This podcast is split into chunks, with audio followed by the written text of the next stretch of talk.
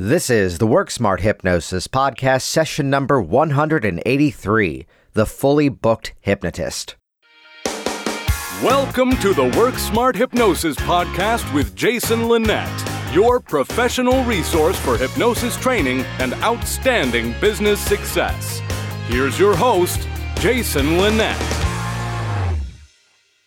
Welcome back. It's Jason Linett here, and I'm going to be brief in this introduction for a couple of good reasons. First of all, this podcast session is launching one day before my birthday, and here we are. It's the weekend before with all sorts of fun plans for the day, so going to go off and enjoy family. Second of all, this is a bit of a longer presentation than what I typically put out because I wanted to share with you the audio of my entire HypnoThoughts Live 2018 presentation titled Pack Your Schedule, The Fully Booked Hypnotist, where you're really going to get the real work, the roadmap behind how I built Virginia Hypnosis up to be the business that it is today. So we're going to cover all sorts of real-world tested strategies to get out there, to get noticed, to get clients, and to really build a thriving hypnosis business. And I'm going to give you two options here. Option number one is continue listening to this audio podcast. Option number two is a rare one for me to give you, which is to stop listening to this audio, because instead you can also go to worksmarthypnosis.com, find the show notes connected with this specific session, and that's where you can actually watch the entire video presentation of this talk. There's a little bit of visual element to it, though, for those of you listening on the go, in the gym, or on a commute. Most of it is just simply lecture-based, and I'm descriptive with my images, so you're able to enjoy it in either format. There's two options for you. Though, of course, another option is also head over to hypnoticbusinesssystems.com. That's my online training community, which features more than 100 hours of real-world tested business strategy. And it's not just lecture. You're seeing the screenshot tutorials as if you're sitting next to me in my office, and I'm showing you step-by-step exactly what needs to be on your website, how to be found on Facebook. I'm giving you done-for-you marketing campaigns. It's a whole hypnosis business, Netflix for your hypnosis business format, which you're able to get started with that program for just $47. Check that out, hypnoticbusinesssystems.com. And with that, take some notes, save this program. This one's got a lot of information. This is session number 183, The Fully Booked Hypnotist.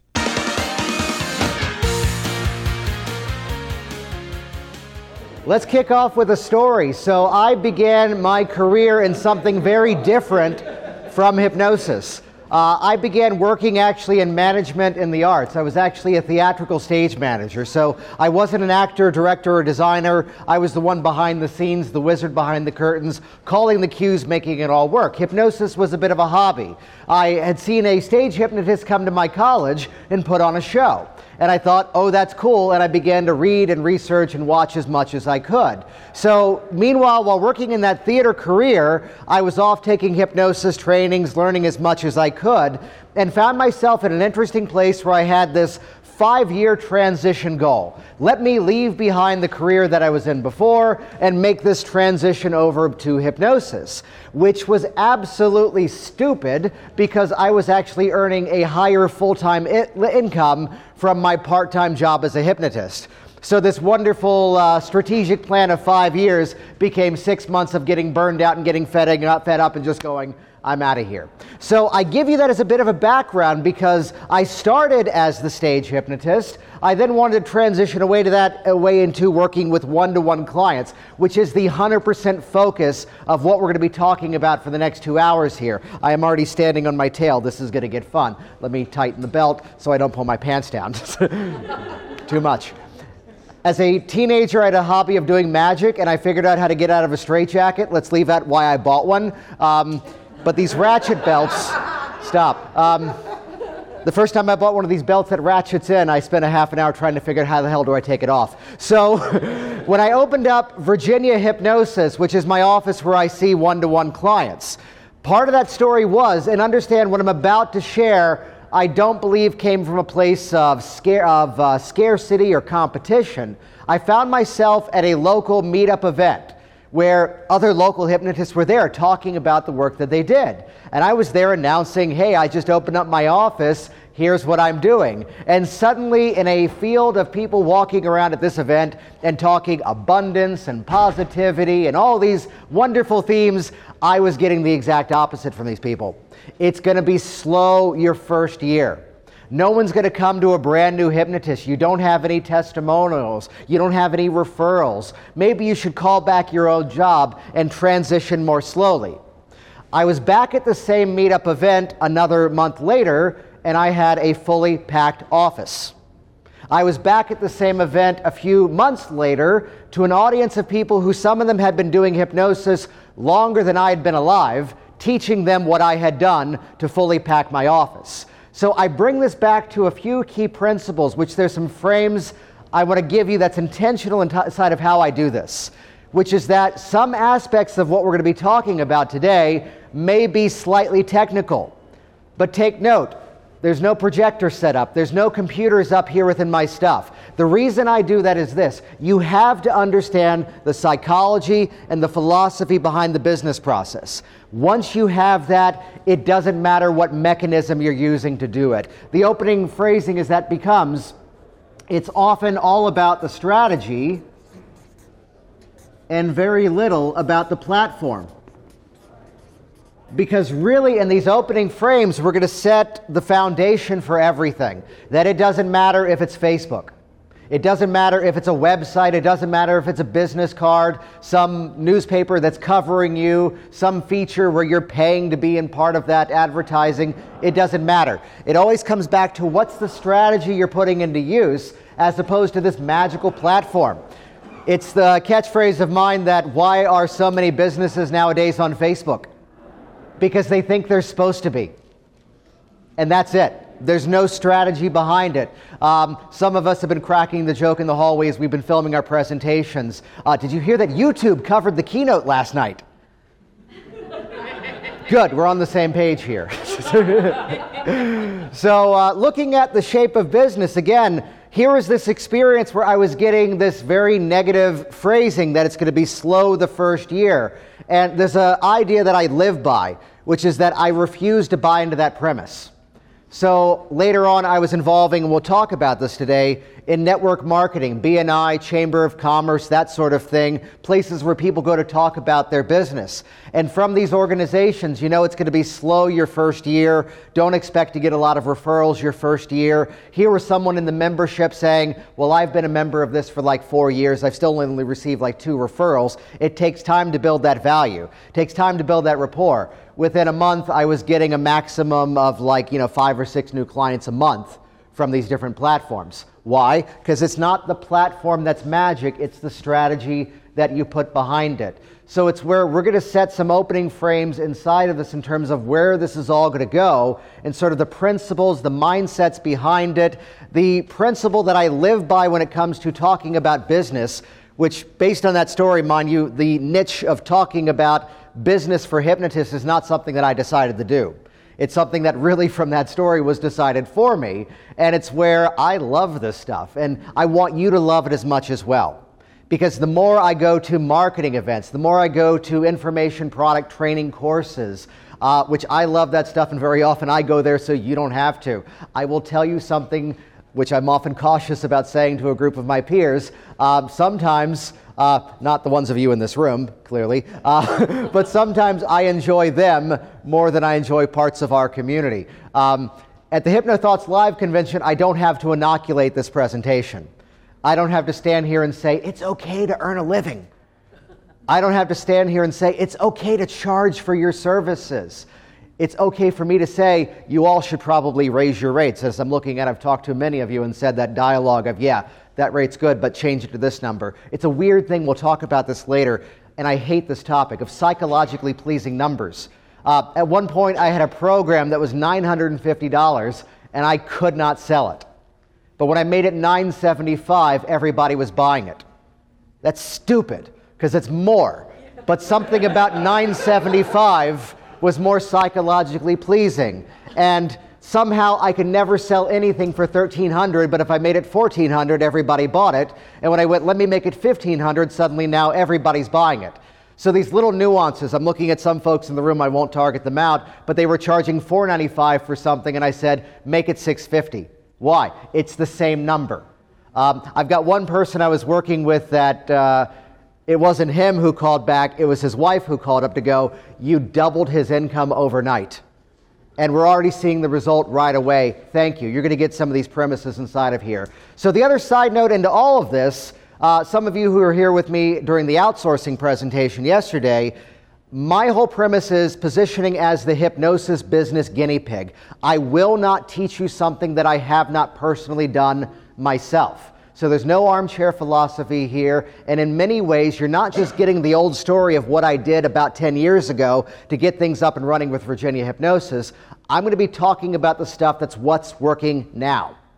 The other side of that too, and I want you to hear this next phrase without any ego behind it at all, because why do I teach exactly what I'm doing right now? Because you can't do it the way that I do it, because you shouldn't. You should do it the way that you should be doing it. You should bring your own style, your own personality, your own demeanor, your own approach to things. One of the highest performing videos I've ever put out online is a video of me and my daughter Claire when she was like 3 years old. We're in the back of a minivan and she's pretending to do instant inductions on me. She's in the little car seat, I'm in the middle of the car, I'm wearing swim trunks and a wet t-shirt because we just gone to the beach, and she's going, Daddy, 1, 2, 3, sleep. And I'm there going.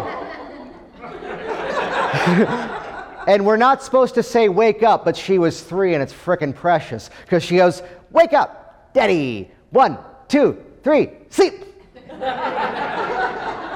So Sean Michael Andrews may claim world's fastest hypnotist, but let's call it out.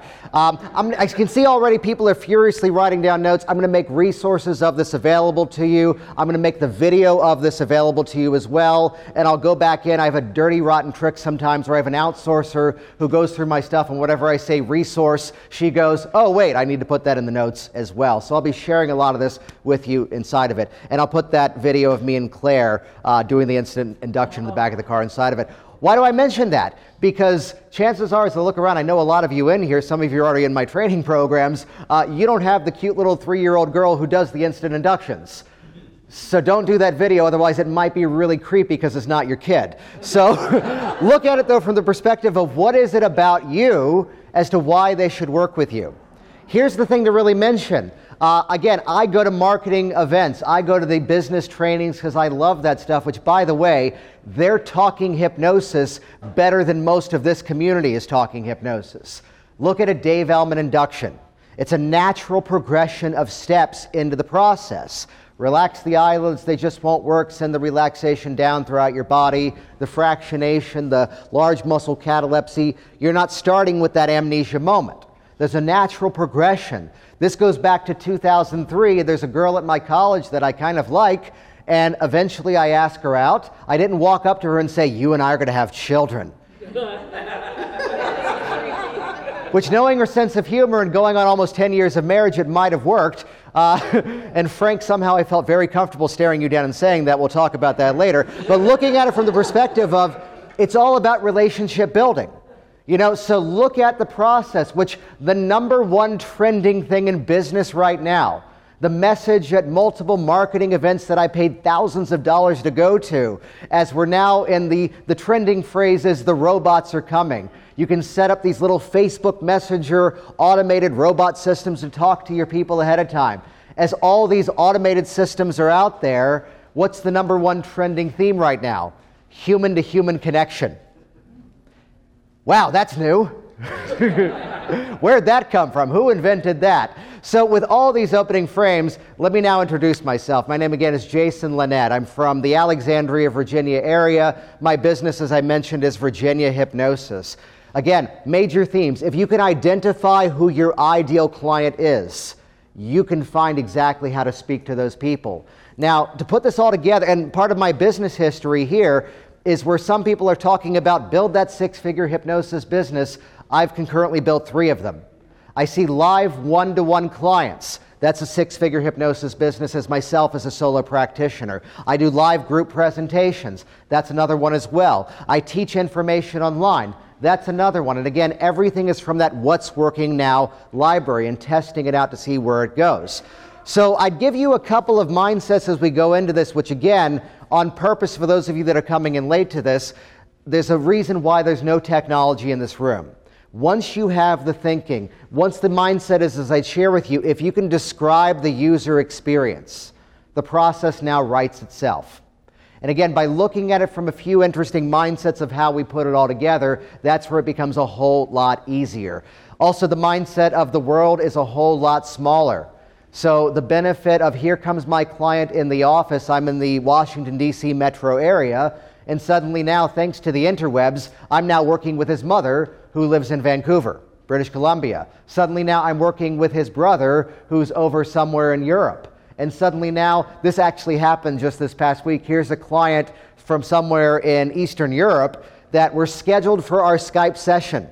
And I'm dialing in, and suddenly, there's a loud knock on my office door and she's here.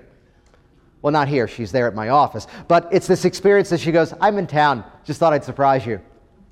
It's like, oh, cool, you're lucky I decided to work at my office today. The majority of people I work with, though, are actually in my office. I love the one-to-one experience, actually being there in the moment.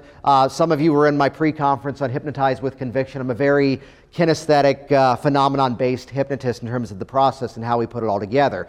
It's a feeling that they're coming into address. As hypnotists, we talk way too damn much. So let's bring the kinesthetics, let's bring the feelings into the process. So let's actually walk through the roadmap of, first of all, how I got things started, which let me do this too, that I'm going to make this video of this presentation available to you.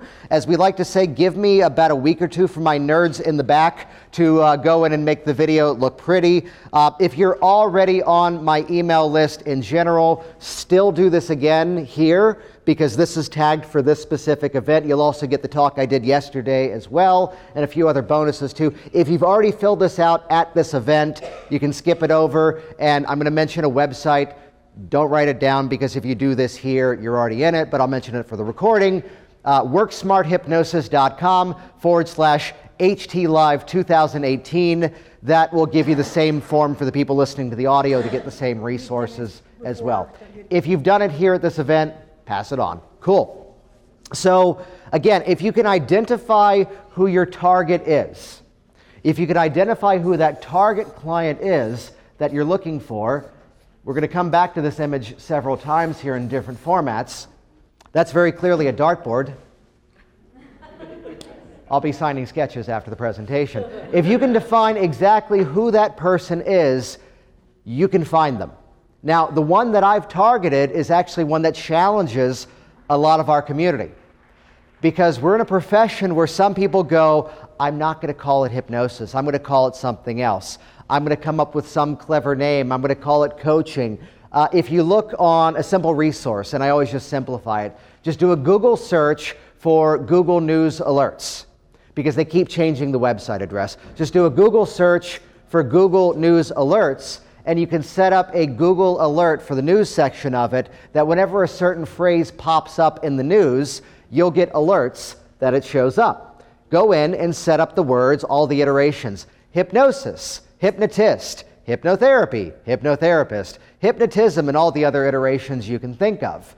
What you do is you set up a daily digest email. It all basically explains itself when you see it on the screen. And suddenly, this is a nice resource for you to be aware of because here's all the cool news that's popping up involving hypnosis. The real benefit is you start to see, okay, wow, we are further along in our culture than what most of our community talks about. There's constantly this celebrity who used hypnosis for this thing, this story of this bit of research and that thing. Here's something else that pops up, and yes, sometimes here's the celebrity who used it that we're going, ooh, someone else. But again, we see these moments where this stuff is out there. So why did I call my business Virginia Hypnosis? Well, first of all, the gods of Google opened up and the website was available. Those were the words that people were searching in my immediate area to look for a hypnotist. Take note of that. My ideal client is somebody who's already decided they want to use hypnosis. I am speaking to an audience that really, it's a courtesy that I have to do the old style pre-talk. I live in a world where it's just I can make fun of well, of course I don't have to tell you I'm not going to make you bark like a dog or cluck like a chicken, unless that's what it takes. So to look at it from that perspective, again, that's my ideal client. That is who I'm communicating to. Therefore, what's the filter that I now create? Everybody who is experiencing my material is now getting the positioning that this is the guy you need to work with. So it's where, take note, a little while ago, I told you my backstory. There's something to be modeled out of that. There's something to be said around if you can frame the story in the way that best serves you, you're ahead of the game. Why? I don't think anyone would have done this with me because I wasn't really the actor. You know, in liberal arts education, I had to go through the acting training, which the anecdote of that is they're going, do you really want to be an acting major? Because you're actually pretty good at this. Why? The actor was trying to overdo it, and I was just saying the words. I worked with a professional actor one time who apparently was like either high school friend or college friend of George Clooney, and the anecdote was he was this big, demonstrative actor, and then one day he just decided to talk like this. And people were like, wow, he's good. Less is more. So because I wasn't trying, but it was the thought process kind of unpacking what had worked before, you know, I was working with these creative types. My job was to look at the entire production and chunk it all down to the individual moving pieces. And sometimes the insane level of detail that went into it, the specificity of words, as we were doing a lot of premieres at the theater that I worked at, the ability to know the inner workings of every aspect. Hey, we can't find the flask for the beginning of Act 2. Well, Larry goes to the bathroom on the third floor of the theater because he likes that one better, and he usually brings the flask down to the third floor. Let's send Eric down to the third floor bathroom to find the flask, and every damn performance, that's where it was. And they're going, how the hell do you know that? The same way that you're talking to a client. And I do this not to make it some sort of marketing strategy, but there's a side benefit that the moment you're on the phone with a client or talking to a potential person, if you can talk about their issue in a way that they've never thought of it before, Jedi mind trick moment, you are the expert. So your fear of public speaking, is it just the anticipatory anxiety leading up to the moment? Is it while you're speaking? Or for some people, it's this huge rush of adrenaline after they speak. What is it for you? Oh, I've never thought of it that way. Well, of those 20 cigarettes a day, how many are you smoking? Because you've made the decision you want one, as opposed to that's just the same old time you normally would have one. Oh, yeah, most of them are just automatic. I'm not even finishing them. You are now reading their mind before they can even think about it. Little side note to that. So again, crafting your story. So it's where it's not that I would ever say lie about your background, but what did I inoculate against? Oh, Jason's just putting on an act. No, yes, I was a card-carrying member of Actors Equity Association. However, as a theatrical stage manager, that was the union that I was in before I let it all lapse, and I haven't done that and experienced beautiful PTSD, by the way. My wife was working in theater at the time, too, after I left the career, and she, at her theater, they were producing this play about actors in the community taking an acting class and discovering themselves. And I lean over and go, I'm going to go to the bar. And she goes, oh, bring me back a Diet Coke. And I'm going, no, you don't understand. I'm in cold sweats. I won't be back. It was 2 years before I sat in the audience. Someone work with me on that later. So looking at it from the perspective of, again, what is in that backstory? So randomly, I'm going to point to someone I don't quite yet know. Gentleman right there, what was your experience before hypnosis? Before hypnosis? Yeah.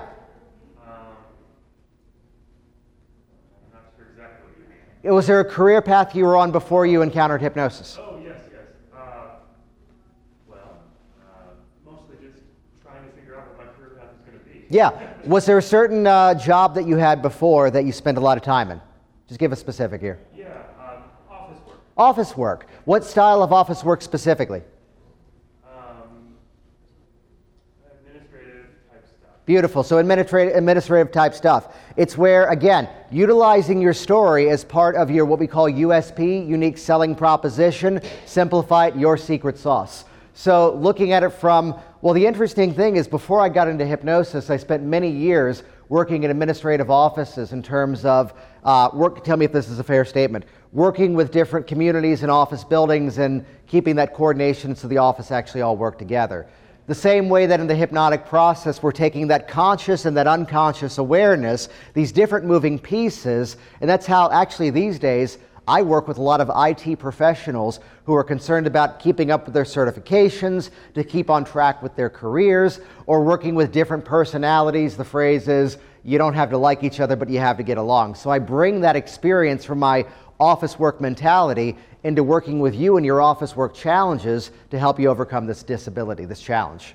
Sound good? Sure, yeah. Boom, that just happened. So looking at it from again, what is that unique thing behind you? And again, whatever it is, if you can be the first to rebuild that story, which there's a very clear thing about this, don't lie about things, yet the benefit becomes now you have subconsciously planted the seed. Oh, I need an office administrator hypnotist, because that's what they did before. This has only bit me once. This has only been a challenge once. I started as a stage hypnotist, and the easy market to go into were high school fundraisers. So it's like, oh, I can talk to the theater groups. This is going to be great. I'll sell them a fundraiser. They sell the tickets. We split the profits. I used to be one. They were not the popular kids, and they didn't sell tickets, and I had bills to pay.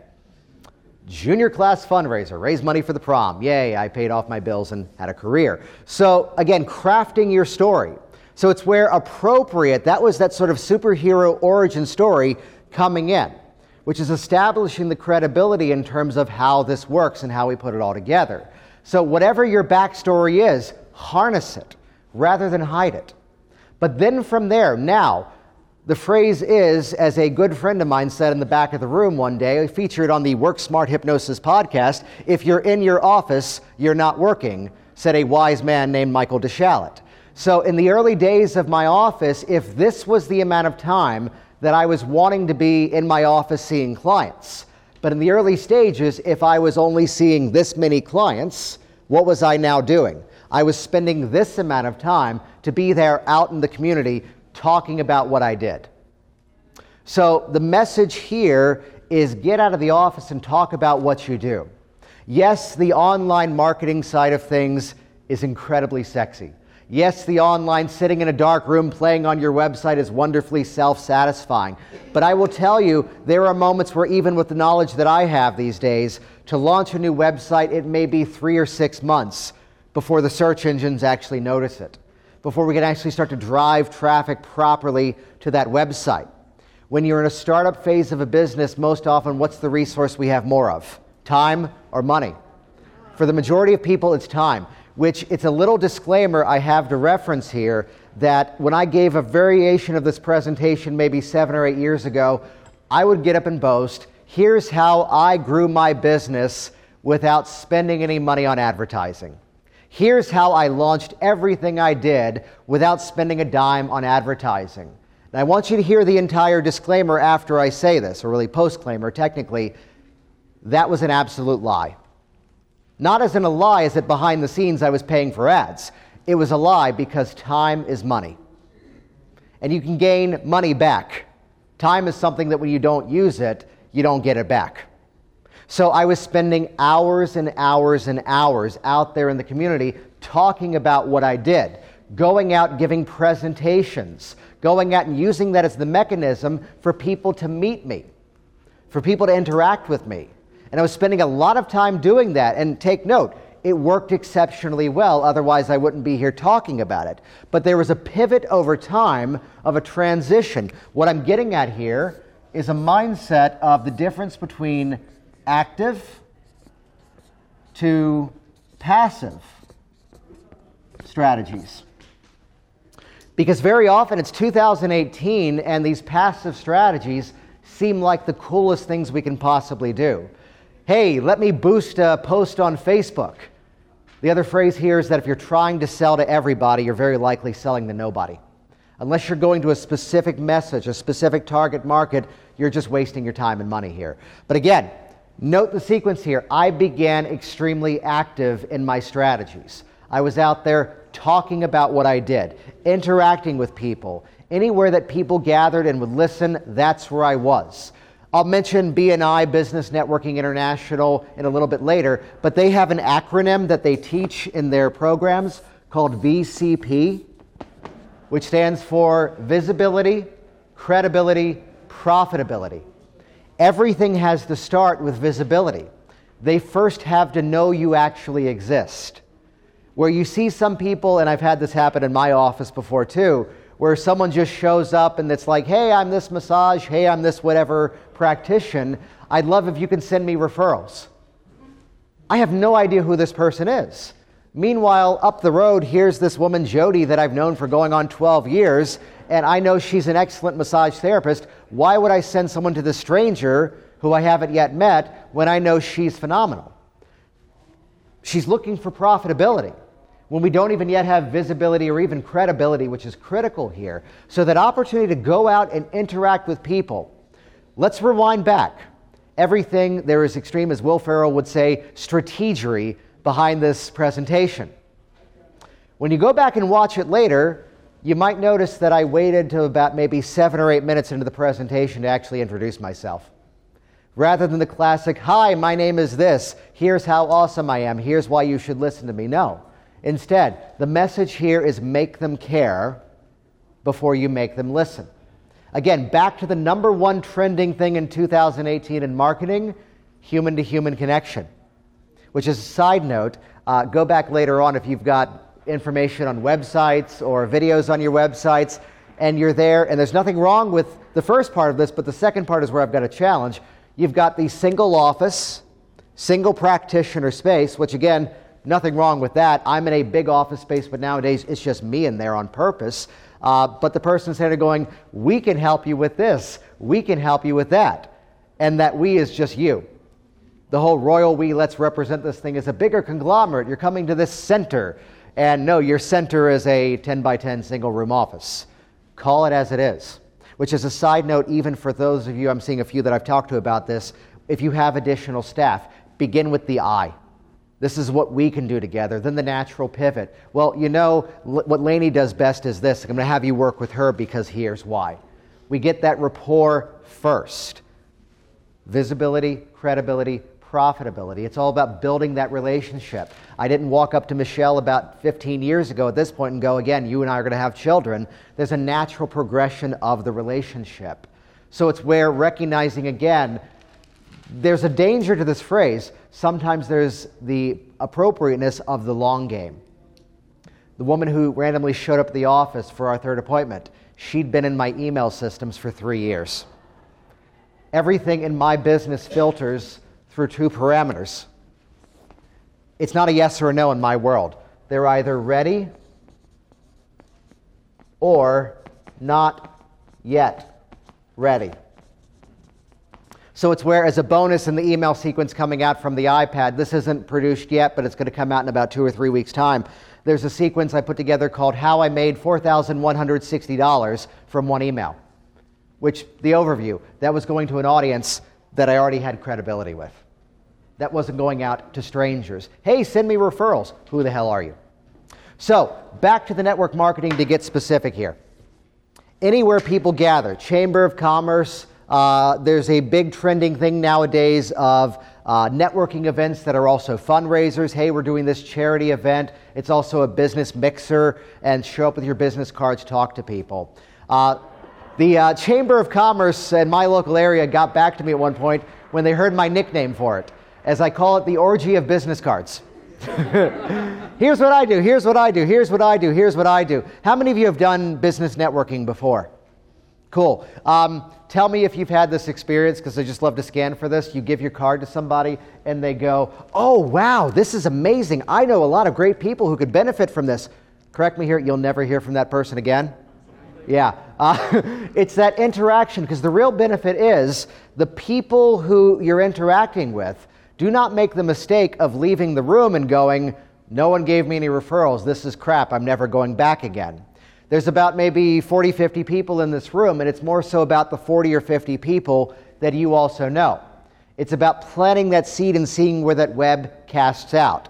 So the magical question is, who do you know that? Fill in the blank. There's a word, and for those of you that have spent time with me before, stay out of it. There's a word that's spelled N-I-C-H-E. How is that pronounced? Niche. Why? Rhymes with rich. Yeah. Be specific to be terrific. If you try to be everything to everybody, you end up being nothing to nobody. So it's where I would go to these events, and the number one strategy is I would pick one specific thing to be the expert on that day. And again, look at the format of this presentation. I'm using these strategies as we're teaching them here. I would get up and begin, who do you know that recently purchased an electronic cigarette with the goal of quitting smoking? Recent research has found that it actually has been proven that it's not really a stop smoking aid. In fact, some research suggests it might be a slightly healthier alternative to smoking, but meanwhile, here's other research that says otherwise. What about people with the patch, the gum, the pills? If you simply do a Google search, you'll see that in nicotine replacement therapies, at best, often a 25-30% success rate. When of all things, when you look into it, hypnosis has found one of the highest success rates for that person ready to throw out their cigarettes and move on with their life. Who do you know that is ready to stop smoking? My name is Jason Linett. I'm a hypnotist. My office is Virginia Hypnosis, and I'm an expert in helping people to change their minds about how they think, how they feel, and how they behave about that old unwanted habit.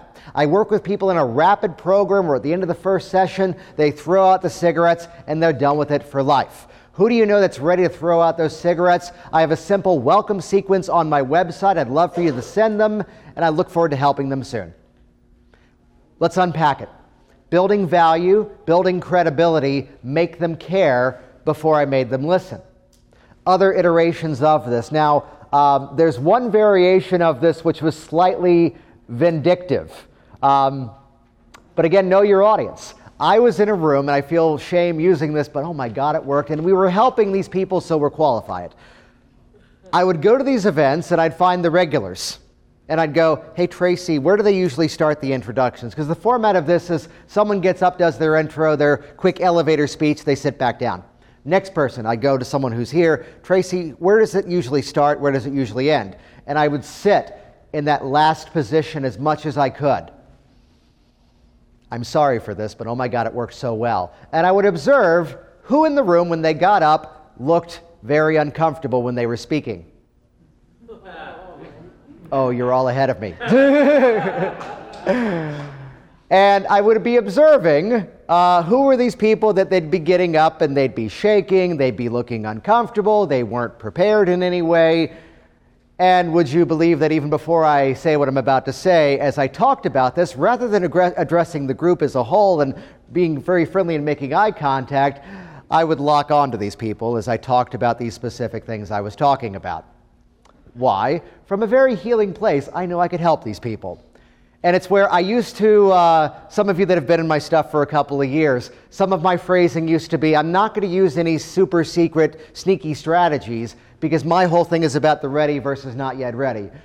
As I move forward into it, if it's now in my responsibility to use whatever techniques are appropriate to help you to get the change.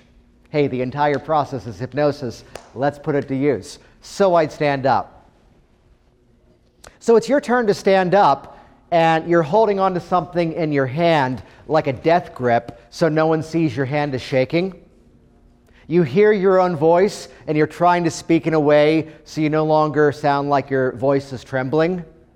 You're there, and you're trying your best to keep your composure, yet you're terrified on the inside.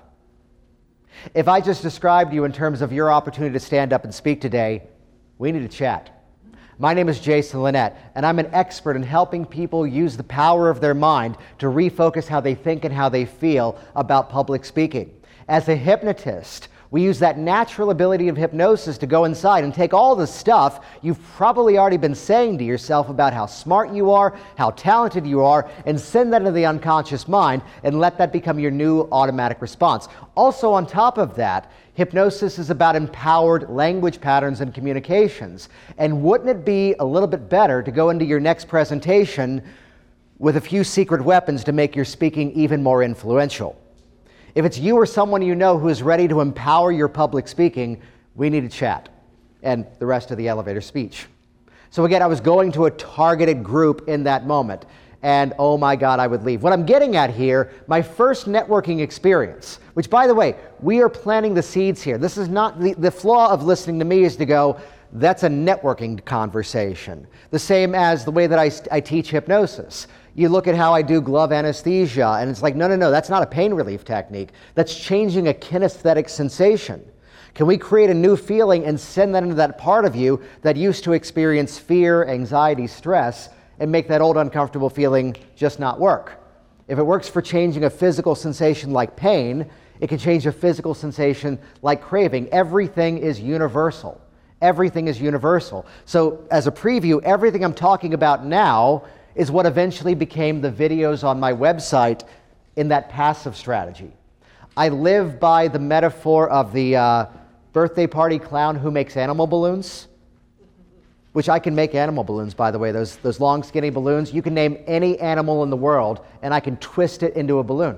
I can twist it out of the balloon. Any animal. You can't stump me. As long as it looks like a dog or a snake, I can, yeah. You want a giraffe? Dog, long neck. Snake, eel, worm, lizard that lost its legs, I got you covered. So it's all universal. It's all about how do we take and build systems and leverage those systems into other things. My drop the mic moment was eventually I found myself in a position with the network marketing where it was working. Oh, the backstory. I mentioned this earlier. My first networking experience, I saw someone beautifully crash and burn and get frustrated and say, this is shit, I'm never coming back to this again. Now, mind you, the product this guy had was something that eventually I saw someone else demo, and it was amazing. Now it's like 10 years later, we don't really have a need for this technology anymore. Here's what this guy did. He got up and goes, hey, I have this video phone. It's $600. If you want to buy a video phone, see me after the meeting. How do you think that went? And he was there with his girlfriend. I hear them in the parking lot after the event. He's going, this meeting's crap. I'm never coming to this again. Now, this is going to sound like I'm being really clever and coming up with a better pitch, but to be fair, here's someone else who did it in a very different way at a later event. How many of you have family members who live overseas that are perhaps not as computer savvy as you are? Skype, it's 2008 at the time of the story. Skype is a growing technology, but sometimes there's the issues of logging in and making things work. My company, which at the time it was ACN, my company produces this video phone technology that plugs into the Ethernet jack. Ooh, remember that. Plugs into the Ethernet jack, and the great thing is it's hardwired in terms of the software, to another device. All you have to do is open it up. And that way your grandma over in Germany can just open it up and the two of you can have a conversation right away. It's that easy. And even better, we sell this on our website for $600. And as the holidays are approaching, if you order before Christmas, we're going to give you the second phone for free and ship it to your family member for you. She had a line after the meeting. Make them care, make them listen, which this is going to come into play with presentations as well. So I was at a point where now there was a transition. There's a pivot to everything. The real message sometimes is what got you started is not often where you end up. So these days, I am not doing the network marketing. In fact, recently I went into another, if this video hits YouTube, this will get interesting. I went into another networking group with the specific goal of growing another branch of my business that's continuing to grow. I was not representing my one-to-one services.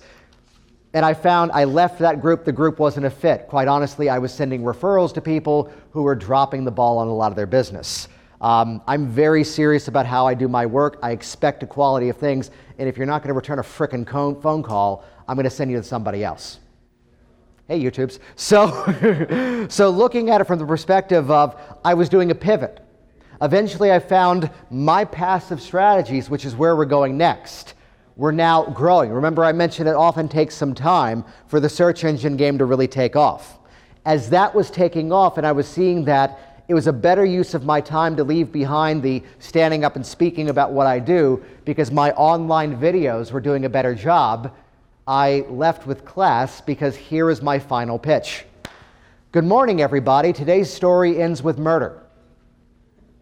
Good, I've got your attention. Woman comes into my office. By the way, sidestep the story. Realize I still haven't yet said what I do. Also notice that I say the word hypnosis multiple times.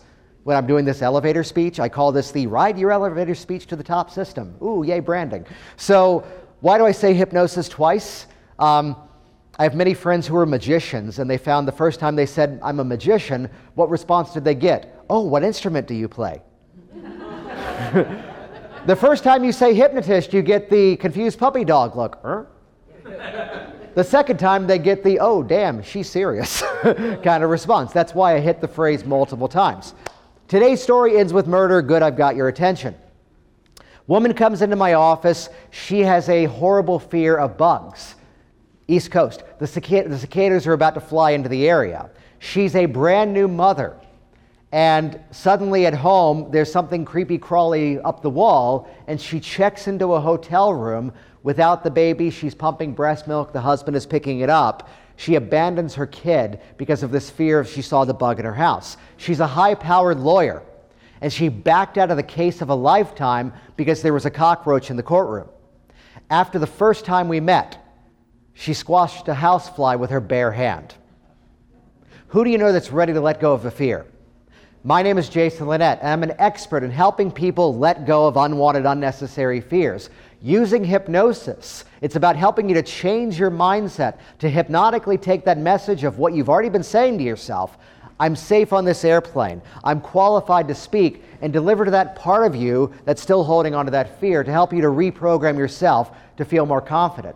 So whether it's bugs, whether it's public speaking, or whatever that fear may be, I'd love to chat with you and help you to empower yourself.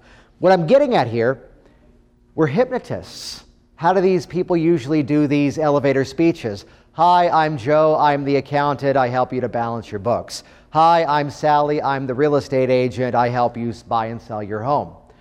We have this whole thing of like language patterns and sensory representational systems. If you can draw them into an experience, visibility, credibility. It's the old phrase that they may not remember what you say, but they'll remember how they made you feel. I've been tracking Scott Sandlin for years in terms of his trainings before we eventually met and became friends. And I heard him speaking at one point about working with people with teeth grinding. And I'm going, "Ooh, I want to work with that." And at the time, I didn't know the crazy online stuff we're going to talk about here in a few moments. So I'm going, how do I get the teeth grinders in my office? And here was the pitch. These were typically breakfast or lunchtime meetings. I'd get up, "Hey, so this week I'm actually looking for something very, very simple. I'm looking for that person who you pay your hard-earned money to take their fingers and stick them in your mouth." That's right. The person who you take your time, your energy, and specifically your money to take their fingers and stick them in your mouth.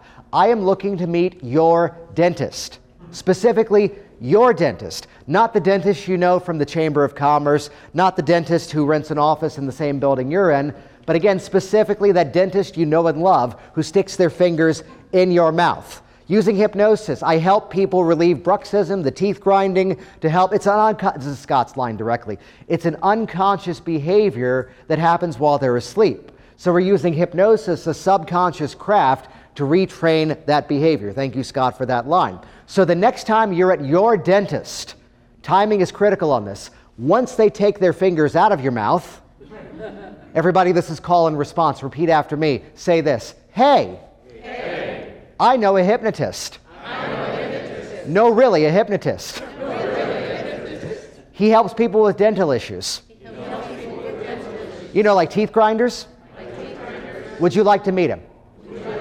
So again, the next time you're at the dentist, once they remove the fingers, you know what to do. Memorable, right?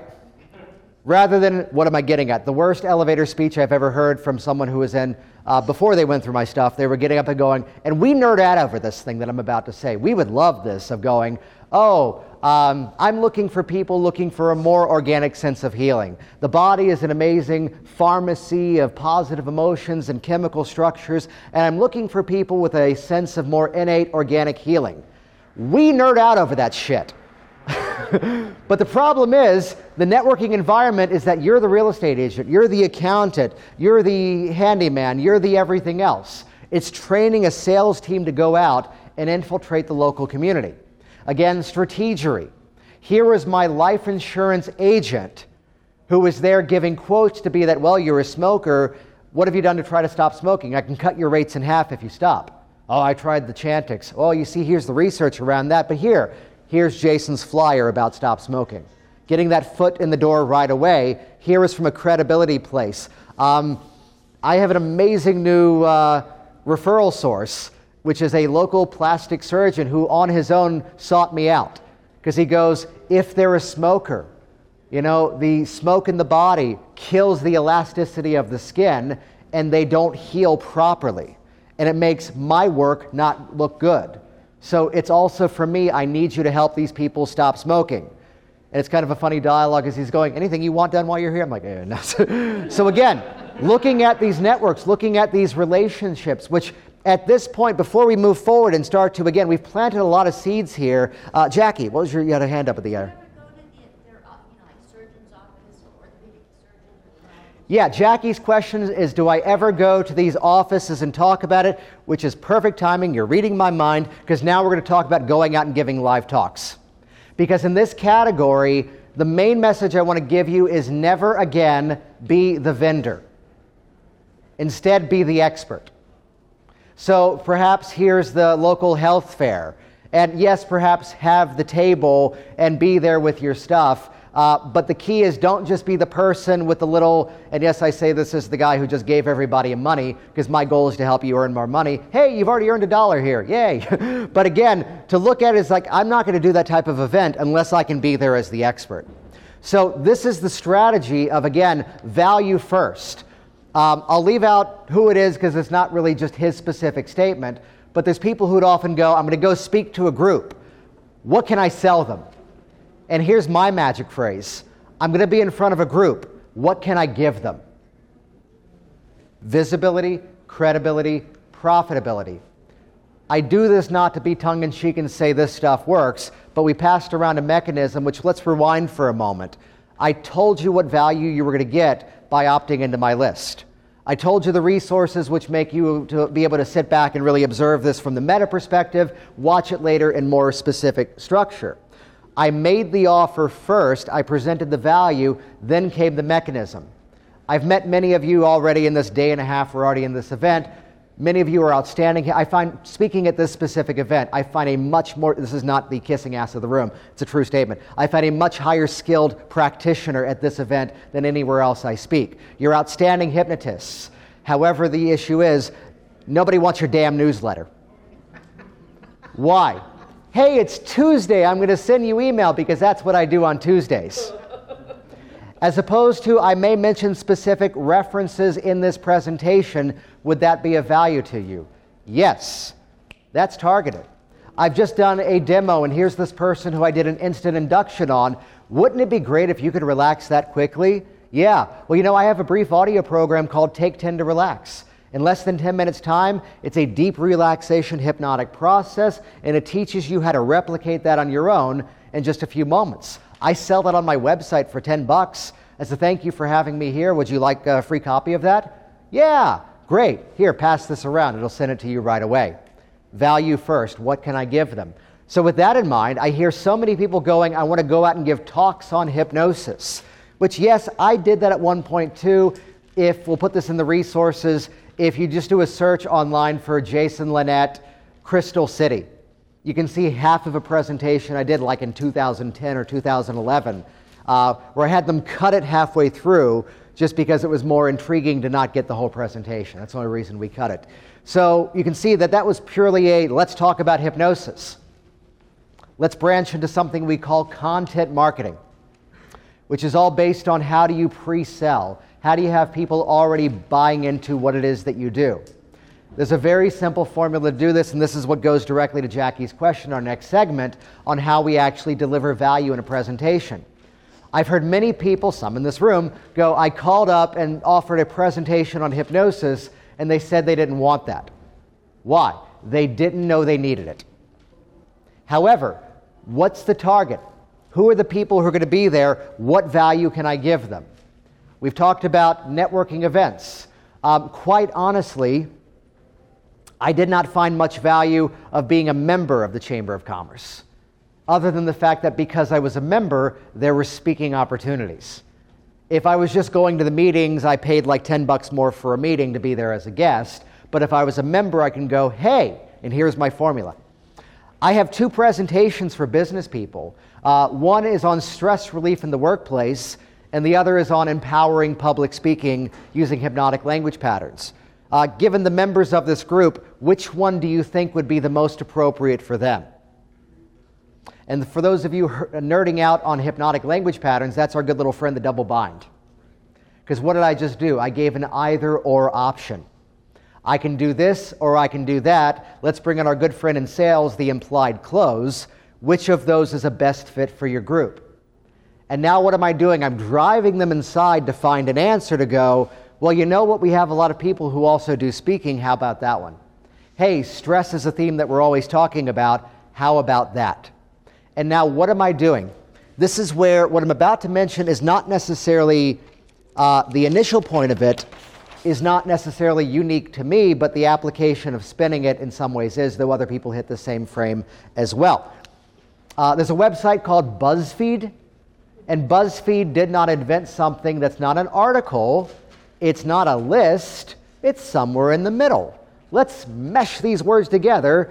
It's called a listicle, which a listicle is your easiest mechanism to create content, which again, sidestepping this, I'm now talking about giving presentations, which by the way, this is the same formula for doing an email opt-in. On my Stop Smoking page on the Virginia Hypnosis website, there's an opt-in offer, which is the Kick the Habit Special Report. 7 steps towards successful smoking cessation. And I'm still trying to find more S's to put into that title. 7 steps. Sounds familiar, right?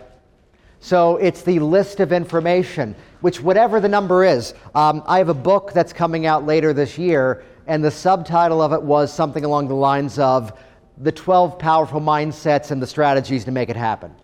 And in the final edits, I'm realizing, you know what, this chapter is a little too small, and this chapter really I don't think is necessary, but I think I can combine this small chapter with the other chapter, delete this one, and suddenly now the subtitle of the book changed. It's now the 10 powerful mindsets and the strategies to make it happen. Back to Mel Brooks' History of the World, Part 1. Moses on the Mount, the Lord has given me these 15. Shit. 10 commandments. They only see the final product. So the format is... True story. Whatever number is arbitrary. Numbers grab attention. So the 4 things to do this, the 7 ways to do that, or sometimes even better, the one thing you need to know.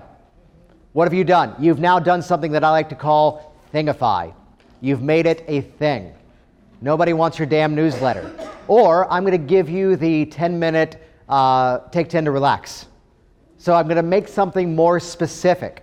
It's where, this is silly, but years ago I took my standard hypnosis certification trainings. And when I offered hypnosis training and certification, here was the business. When it kind of morphed into Work Smart Hypnosis Live, let me call it out, it's the same course. But I thingified it, it got a better response. So to look at the listicle format, the strategy is I'm going to give value, I'm going to give value, I'm going to give value, and then I'm going to pivot. Now, this is the theme that hopefully some of you saw Dan Candell speak yesterday morning. He does an amazing presentation on presentations. Now, his language, he calls this the how and why clothing, or the why and how clothing. And he and I did a class together a couple of weeks back, and we hit on the same theme, but we call it different things. Mine is the ride the difference between show versus tell. So I'm going to tell you what you should be doing. But the solution as to how do I actually do it is hire me. But I'm going to do it in a way that's non-salesy. So let's use the public speaking version of this. I'm going to present value first. Value first is always my theme. 1, which would be begin to visualize your success. When you change those pictures in your mind, what you're doing is actually retraining your unconscious mind to expect a more positive presentation. Notice I didn't say you're going to use this specific technique to do it. I'm telling you what you should be doing, not necessarily how you should be doing it. I'm telling you what to do, but not necessarily showing you what to do, which the mindset should be. And this is how I operate, how I do my business and all different aspects of what I do, which is that I want people to have value from this. If someone goes through this sequence and never signs up to work with me, I want to be just as happy with that person as the person who's now in my office working with me one-to-one. The same as I've been at my table. I, of course, have products that I offer for this community. And the one who's over there in front of me and I get to crack the joke of, you already have everything I own. You already have everything I sell. To be as happy with that person as with this person who goes, you know, I listen to your podcast every week. I get all hot and sweaty with it. Yeah. She listens at the gym. So, you know, I listen to it in that format. And to have that dialogue, and here's a person who's never even bought. To be just as satisfied with both people tells me I'm operating from the right mindset. Yet for those people who need a little bit more assistance, that's where the pivot is going to come into play. Change the pictures in your mind. Rethink your strategy. If you're trying to script everything out, that's where it becomes a challenge. Think in terms of modes. Think in terms of themes and metaphors. Where am I in my presentation? Number four, my classic strategy is change your mind. When you discover methods to change your thinking at a much deeper level, that's where instead of just having some strategies to make this easier, the change takes place at a deeper place in your personality, which is where I've found working with my clients as a hypnotist, message, message, message. There's my formula for a presentation. Value, value, value, pivot, which the game becomes who's in front of you. So back to your question, Jackie, here's the moment which, again, the easiest people to network with are the people you already know. I found out recently at least one of the reasons why dentists have like the highest rate of suicide and depression. Let's go to positive themes in this talk. My own dentist said this past 2 weeks ago when I was in front of him. When he took his fingers out of my mouth, he goes, we're the only doctor you haggle with. He goes, I make this recommendation to somebody and they go, well, how much is that? Well, how much do I really need that? He goes, as opposed to your doctor says you need this pill. Very often people follow that advice. Meanwhile, you rewind back like 7 years ago and my dentist goes, okay, so I'm going to refer you to a periodontist because I think you should consult with a gum graft because you've got receding gum lines. And by the way, just so you know, I've only ever given 2 referrals for this specific procedure in my 17 years of dentistry. And congratulations, you're the second. You need to call this doctor today. It's like, oh, wow. So I called. I'm in front of this periodontist, which as a side note, thanks to the work of Dave Elman, the early days in some communities, dentists and podiatrists were the most familiar with hypnosis. Thank you, Dave Elman. And this periodontist goes, oh, hypnotist, are you mostly Ericksonian or are you mostly Elmanian? And I just hugged him. What I really said was, dude, we need to talk. And we got onto the topic of he had read the Elman book years ago about using more appropriate language, to which I saw an opportunity. It's about arming a collection of people. Be the expert, not the vendor. Do I want a bunch of flyers sitting up in his office about how wonderful hypnosis is? Well, I did that too. However, I also said, when do you have regular meetings with your staff? Oh, we do that every other Thursday. What time is that? 6:30. What time's the first patient? Well, we typically have some business things. We see the first patient on Thursdays at 7:30. Okay, I don't need a full hour. Ooh, presupposition. I don't need a full hour. How about I come in for just like 20 minutes or so because I do a presentation for medical professionals on effective language patterns. It's actually based on the work out of Dave Ellman's book, like you mentioned you read. Do you think that'd be helpful for them? Yes. Oh, yeah. Now, meanwhile, there is a bit of strategy behind this, and a little bit of creativity and maybe bending some truth. Did I have a presentation on that? No. Not yet.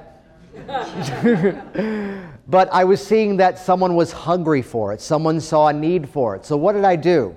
I scheduled it about a month out, which gave me enough time to do some research in that time frame. Magically, a wonderful person appeared in my life by the name of Michael Ellner, who had an amazing book called Bedside Manners, which was all about that specific theme. And he goes, oh, just use these as your presentation notes.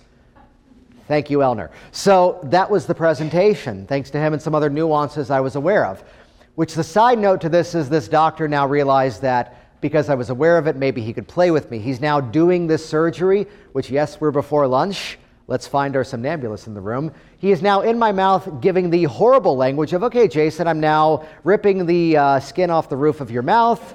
I'm now stitching it to the front. Wow, Janice, that's a lot of blood, isn't it? Everything the opposite of what I just talked about. And my mouth was like clamped wide open with these things so they could do the work. And he goes, when you went, ha, hello. He goes, I know exactly what you said to me. So value first. But again, this was the formula, which let's completely pivot away. Does that answer your question, Jackie? Yeah. I just wondered if you actually, go to. Oh, yeah. So, yes, the question was if I actually go to them.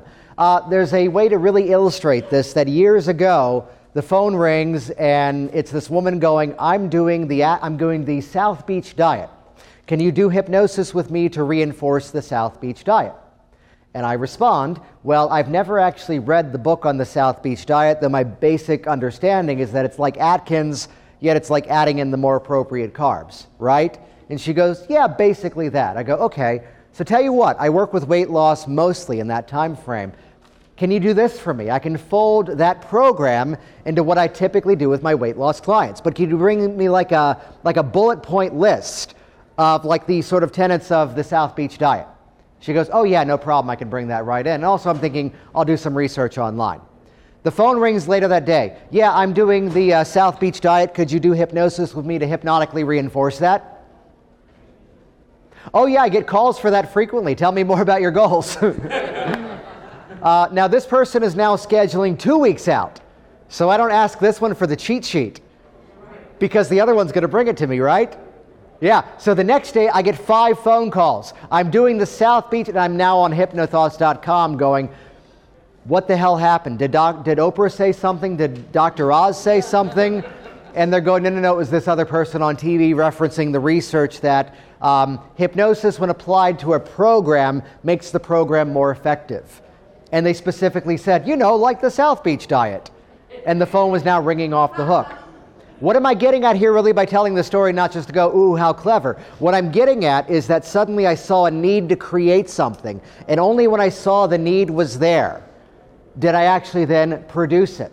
Now, the ethical side of this is I'm never going to offer something that I don't think I can actually present. So I'm going to put something out there. Let's get physical. Let's get metaphysical. I'm not going to put something out to the universe that I don't think I can actually manifest. Those words don't fit in my mouth, though I love the themes. So I'm not going to put something out there unless I know I can actually produce it. So yes, Jackie, there were moments where I was reaching out to specific groups, and this or that formula was the mechanism. So again, business groups. Now, there's a pivot inside of this as well. This goes back to my stage hypnosis career. At one point, I worked a very, very important magazine in the defense and security industry, which I didn't find them, they found me. But then suddenly, I had something magical. I had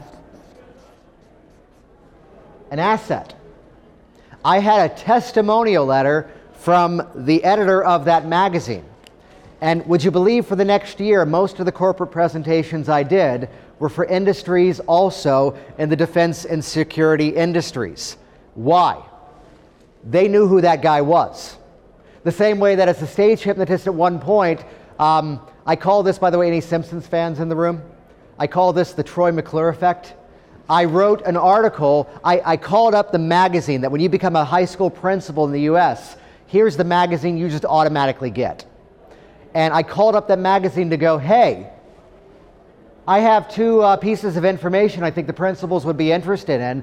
One is on finding school-appropriate content for students. The other is on contracts working with outside vendors. Which one do you think your principals would find greater value in? And rather than respond, who the hell are you? He goes, oh, the contract one. I'm now the expert. I am now the peer. Everybody else was trying to sell the funny show to the school, and I'm the guy making 1,000 color copies of that article going, Troy McClure effect. Hey, I'm sure you already saw my article, though here's an extra copy. So as soon as I had that periodontist, would you believe that I was then pivoting his testimonial to all sorts of other dental offices as well? The same as I spoke to this Chamber of Commerce, and I bounced around to all the others as well. There's I came from the theater world. My wife used to be in the nonprofit fundraising world, and there's a book in that industry called Don't Applaud, Just Send Money. And the real phrase often becomes, don't tell me, tell everybody you know. When you get that swarm after a presentation, wow, that was really helpful, tell me more about what you do, that's where it becomes the, hey, what other organizations do you know? So again, pivoting to the next thing, because it's the asset leading to the leverage. So it's where I would very comfortably tell you, I have never, ever, ever made a cold call to a doctor. Never, in terms of building a relationship. It's the opportunity of leveraging whatever assets we have. On my office forms, please list any doctors that you're currently seeing that it may be appropriate to reach out to. Check this box if I have your permission to reach out to them. And here's the guy, I'm a big fan nowadays of what I call the longevity testimonial. I don't want the, I just saw Jason last week and I'm doing great. I want the, I quit smoking with Jason in December 2009. I saw Jason for public speaking in January 2012, and here I am 6 years later, and this is what I've done with my business. This is where I'm now specifically reaching out to past clients, and I'm offering a bonus session. Hey, come on in, we'll shoot this while you're here. They go, no, I'd just love to come in and do that for you. So if you look at some of my things on the Virginia Hypnosis website, you'll see this is a project I've now got in motion. Now, little side note to that, we don't start with that, right? Some of you are in a startup phase. That's where, again, back to Google News Alerts, lean on the success of your profession. Here's a recent article. Here's a piece of research. Because it's about gathering those assets and then leveraging them to the next step. So all I needed originally was that one presentation in front of a group, and then I pivoted that one to the next one. So I was only ever reaching out when I could say, hey, Dr. Johnson, your patient Jackie came to my office and she had this outstanding result. And instead of going, send me people, I'm going, I do a presentation on effective language in medical environments. Would that be helpful to your staff? And they go, ooh, sure. I'm no longer the vendor, I'm now the expert. Which this kind of brings us to a massive pivot point where we start to talk about some more technically minded things. But everything we've planted the seeds for so far is now going to go into business cards, websites, brochures, online marketing, Facebook targeting, YouTube videos, whatever the thing is 10 years from now, all this stuff is universal. Before I pivot to those other things, let me pause here. Any questions on these more active strategies, networking, referrals, live talks? Any questions on anything so far? Awesome, awesome. Yeah, go for it. You said there was a writer, Michael Ellner. Michael Ellner. How do you spell his last name? E-L-L-N-E-R. Which I don't know if that book is readily available, but I will talk to, and I say this with tongue in cheek and a big smile and a happy heart, a peaceful mind, a placeful spirit. I will chat along, you gotta tell the Ellner fans, I'll chat along with some of the other disciples and see if we can just make that available to folks. We'll get permission on that first. But it's an amazing, amazing book. So with that in mind, let's now pivot into technology. Because again, there was a natural sequencing to all of this, which again, these are the things I actually did to grow the business. So it's all coming from a place of experience.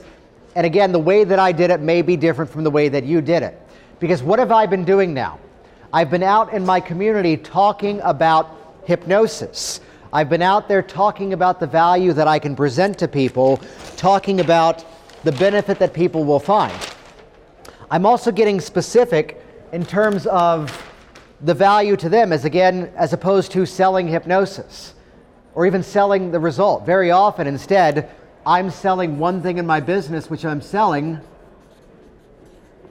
the next step, which if you go to the virginiahypnosis.com website, you'll see that that website is selling one and only one very specific thing.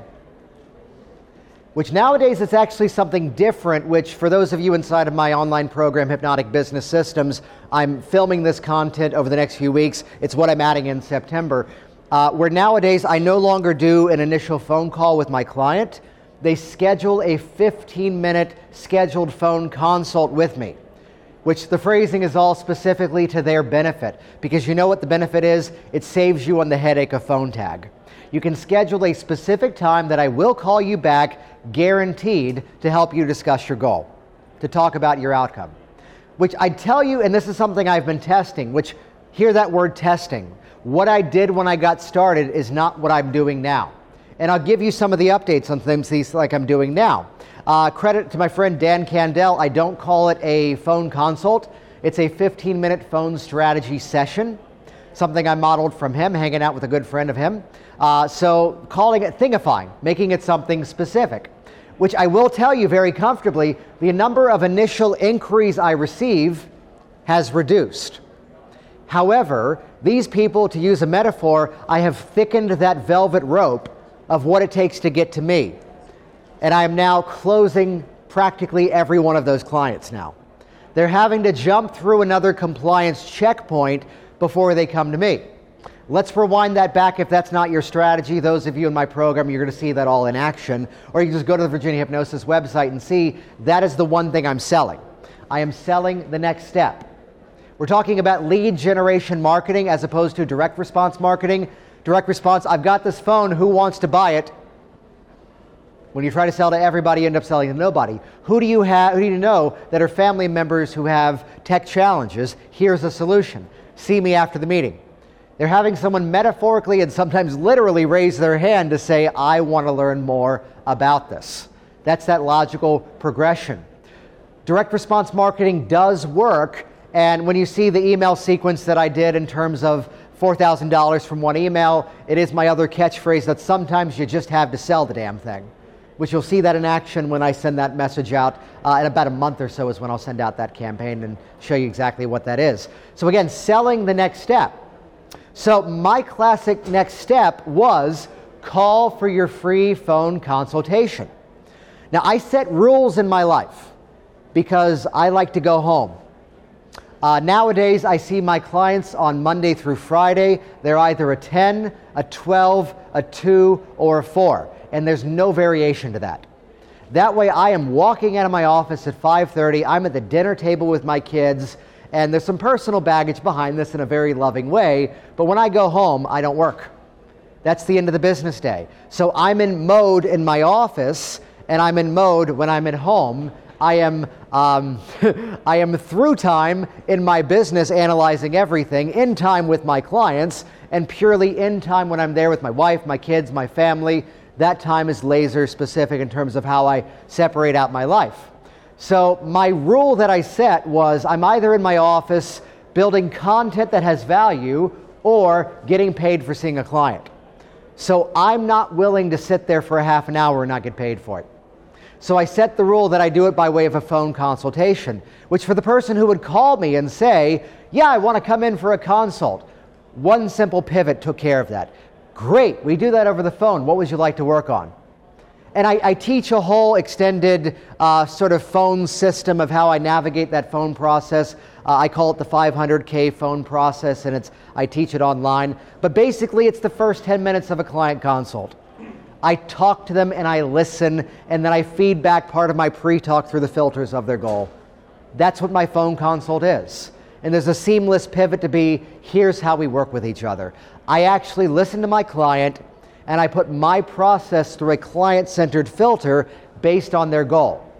That's what the process really becomes on the phone. Human to human connection, yes?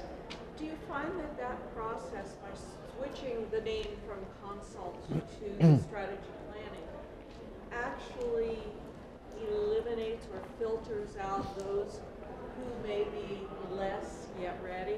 Yeah, the question was by reframing it from phone consult to strategy session, did it filter out the people who are not yet ready? I have to give the honest response that I did. You're supposed to, a good scientist is only supposed to test two variables.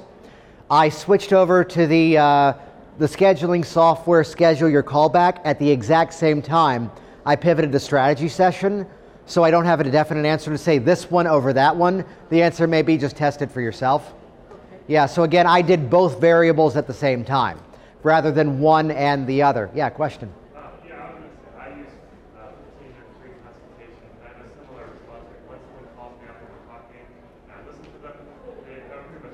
Yeah, and the comment was he's basically doing the same thing of schedule the 15-minute time frame of that.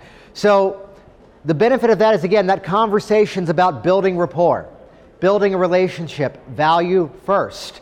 We've talked about this. Let's talk about actually now selling your programs.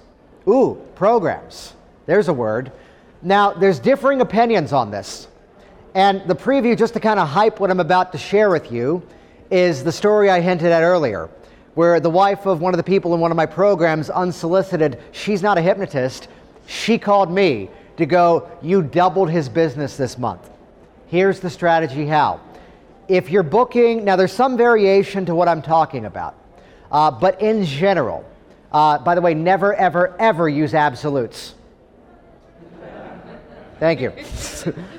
And if you ever hear someone speaking in absolutes, everybody who speaks in absolutes, they're just full of shit, by the way.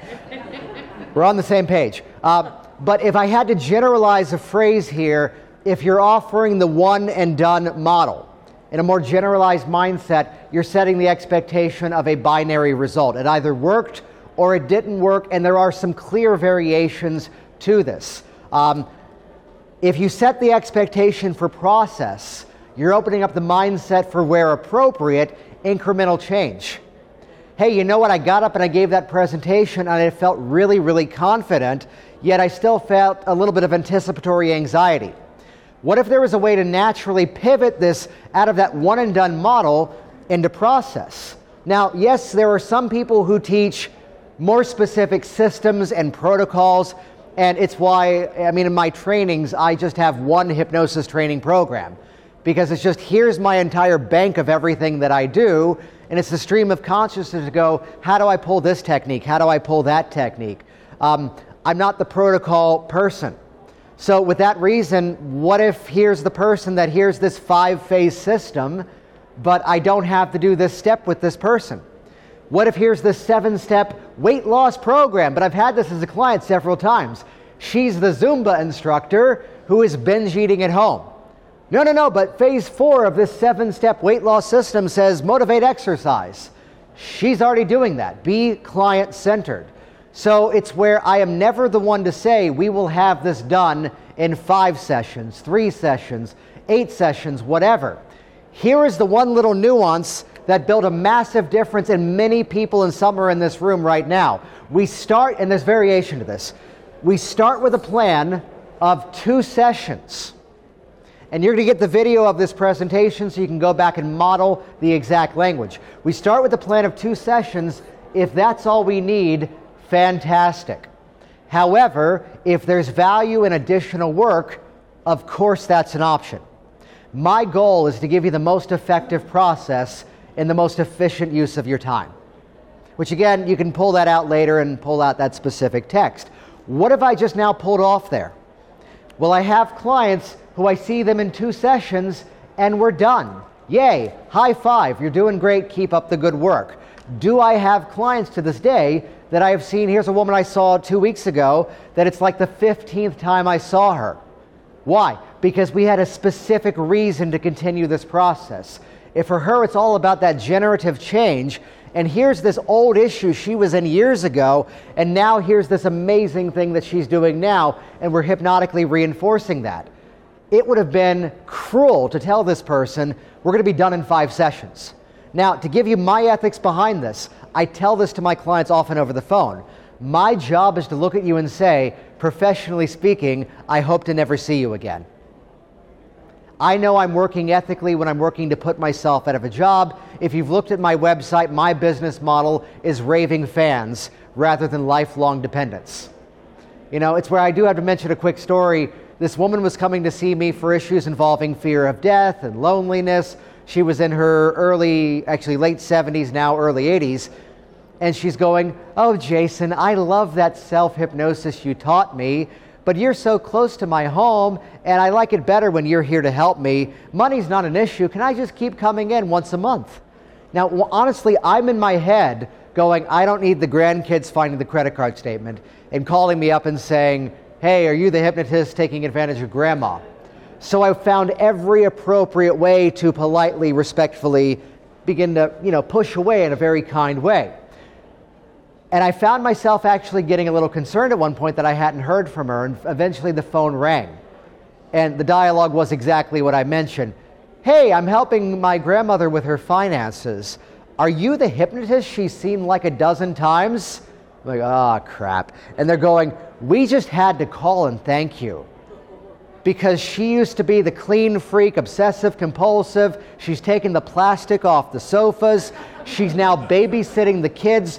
My grandmother did this to my brother, not me. She one time made the kids eat lunch in the bathtub so they wouldn't mess up the house. And now eventually she goes, hey, there's a stain now on the coffee table. It's broken in. We just had to call and thank you because she is so happier now. So again, this place of that ongoing benefit were appropriate. Now, mind you, this is something that may at times be flexible. Nowadays, I kick off with either a 2-session, a 3-session, a 4-session, and quite honestly, it's a little bit of an intuitive thing for me. Based on the dialogue is when I pick the 2. Based on the dialogue is when I pick the 3. Based on the dialogue is when I pick the 4. So it's where I'll give you the origin of this. My initial thing was 3 sessions were 350, 2 sessions were 350. However, we can do additional sessions after that. We're talking like almost 10 years ago for me now. After that, ongoing sessions are 150 as needed. That was my old story. I will do full disclosure because it's a what's working now. And if a client ever says, wow, those rates are much higher than I expected, I don't hit them with ego. I don't go, hey, keynote speaker, hypnotist of the year, TED Talk, and mention all these other things. Instead, I just simply say, well, I've only ever raised my rates when my schedule was full about a month in advance, which that delivers several other phrases by giving that statement. And that is a true phrase. Nowadays, I'm 2 sessions, 850, 3 sessions, 1,200, 4 sessions, 1,500. And the more I keep raising it, I'm trying to bring down that client load. And people are booking me at those rates right now. And I'm looking around and going, well, we still have that student loan to pay off. Well, let's pay off that minivan. Ooh, the excitement of Jason Linett's life. So, and going, yeah, let's take care of some things and make life a little bit more comfortable. So I'm in my office a little bit more than I've actually been in recent years because damn, it's working. So these are my systems of doing that.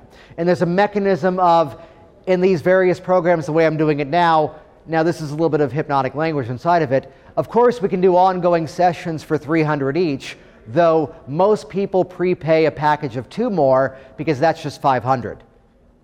No one books the 1, which again, what did I do here? Most people prepay do the sessions. Some people do the sessions as the singles as 150, though if you want to prepay another 2 here now, that's just 250. And what was I doing? This was that nuance that the wife of a hypnotist called me and goes, you've increased his client load. In the words of Richard Nongard, if all you're doing in the second session is giving someone a high five as to how awesome they've done, you are hypnotically compounding and enhancing the result that they've created. Yes, there are some variations to this. I will give credit. I was someone for years who goes, the multiple session, and some of us got to hang out because go check out Ken Gutsu and his Stop Smoking. I'm now using his system for that. That's a one-and-done model with several other nuances behind that. Chat with him about how he does that. So notice again, flexibility to learn. The ability to go, let's see what else is going out there, how else are things doing. So if all you did was make that one single transition, this number of people you need to book every single month is now cut in half, or perhaps cut in a third. And only once or twice over the years have I looked at somebody and said, you know what? You're done. You've got this. You've kind of graduated here. We can use that remaining session for something else if you want, but if you want, I can just refund the balance. They've never had me refund the balance. And by never, I mean this is like 2 people I can think of. And this is a strategy actually I modeled from Sheila Granger. In her virtual gastric band, she'd sometimes be in session 3 going, you know what? You've done so fantastic. You live close by. How about we just let everything sit for the next month? and we'll reschedule again, and that way a month from now, that'll be your third session. Which, yes, you lose the client block. However, think of the amazing hypnotic high five that person is getting. This is how well you're doing. And we always have admin tasks to wrap up. I use that time for value here. So that's really how I've done my programs over the years in terms of how I put it all together. So where are we now? We can infiltrate our local community. We can talk about what we do. We can give targeted presentations. We now have these valuable programs which you can fit any mode of hypnosis content into. All these techniques are good. And there's a little too much dialogue of you should never use this style of induction. If you don't use this technique, you're not a real hypnotist. That is a virus that needs to die and go away. Not the people are lovely, but those teaching messages need to be pivoted to something more positive and more helpful. There's too much of this. You can't go to Home Depot and buy a hammer and say this doesn't work. It's a hammer. It's only as good as you put it into use. So it's a method of how you put the process to use. And it may be the moment if I'm not really an aversion person, but the one who comes in and says, just make me hate sugar. That's the one thing I need. Sometimes you need to listen to your clients. It's a nice positive message that I think we all need to hear. We need to be more client-centered. Every model of work fits into this. So now let's talk about really going global, or at least local as well. Realize that the number, if I had to stand here and say, these are the two things that made the income that I have today. These are the two things that as I interact with my students and my business programs, as I just talk to people, this is my plastics moment, like in the movie The Graduate. Here's the future, plastics. I'll give you two plastics here. Networking and online videos. We've talked networking. Online videos are the number one thing that have built to where I am right now. It's where how has my phone process become so brief? We're usually done in less than 15 minutes. My initial question nowadays is, what videos have you watched on my website? And when they respond, all of them, as they often do, I go, great. I can go directly into the program. I can go directly into talking about this because they have pre-qualified themselves. The real message here is duplicate yourself. Duplicate. No one make Mike Mandel look at my handwriting. Duplicate yourself. So the benefit is, close enough. The benefit is I'm going to use technology now to duplicate me. This is my phone process now for my stop smoking clients. Did you watch the video? No. Okay, well, is tomorrow at 11:30 a good time for you like it is today? Yes. Let's do this then. I'm going to send you an email with a link to a very important video, which is going to answer some questions that probably you haven't even yet thought to ask. After you've watched that, I'll call you tomorrow at 11:30. We'll have a much better conversation then. Sound good? Oh, yeah. I send the link. I call back the next day, and actually in the system I'm doing now, they've already signed up for the program. Again, person who's already qualified. I'm using the video to educate along the process. Go to the Virginia Hypnosis website on your own time and look at the videos. I'm telling stories. I'm talking about research. I'm talking about why the process works. The number one thing I'm doing is I'm looking at the little lens on my camera and I'm talking to it like it's a real person. Hi, welcome to my hypnosis center. We can help you. No. I'm talking directly to that one person that I know needs that benefit, needs that specific help. Which again, I told the story of the back of the minivan with my daughter. There's one of the videos that was on the site. Meanwhile, here I am talking about the website, talking about the process. I took this video down because I want to reshoot it. I'm doing things that I'm not standing there going, I'm really good at this. I'm doing things that demonstrate this is the guy to work with. There's a story of on the website. I took this video down because I want to reshoot it. I have a giant glass jar in my office that was filled up with cigarettes that people had thrown out, the packs, the crushed up packs, the chewing tobacco, all the paraphernalia and such. And I have the jar in front of me, and the whole dialogue was, what's great about this is I really do remember my clients. Every jar has a story. This one in the plastic case, this guy was a 3-pack-a-day smoker. When they're smoking that much, you don't ask when are you smoking, you have to ask when are you not smoking. Quite honestly, I was concerned about this guy, and I was shocked when he stopped right away. By the way, scroll down on this page, Hollis, that's his testimonial. This is his pack of cigarettes. And I look forward to you throwing yours in here. By the way, you might notice this jar really isn't that full. There's a good reason it's not that full. Jar number two. This one was already packed to the brim. Looking forward to hearing from you soon. This process begins with your free initial, at that time, phone consult. Give me a call. I look forward to helping you knock out those cigarettes once and for all. Telling stories, talking about the process, being human.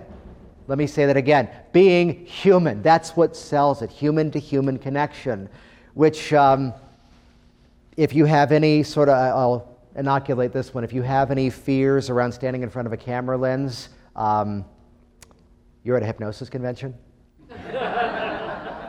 Okay, we can move on.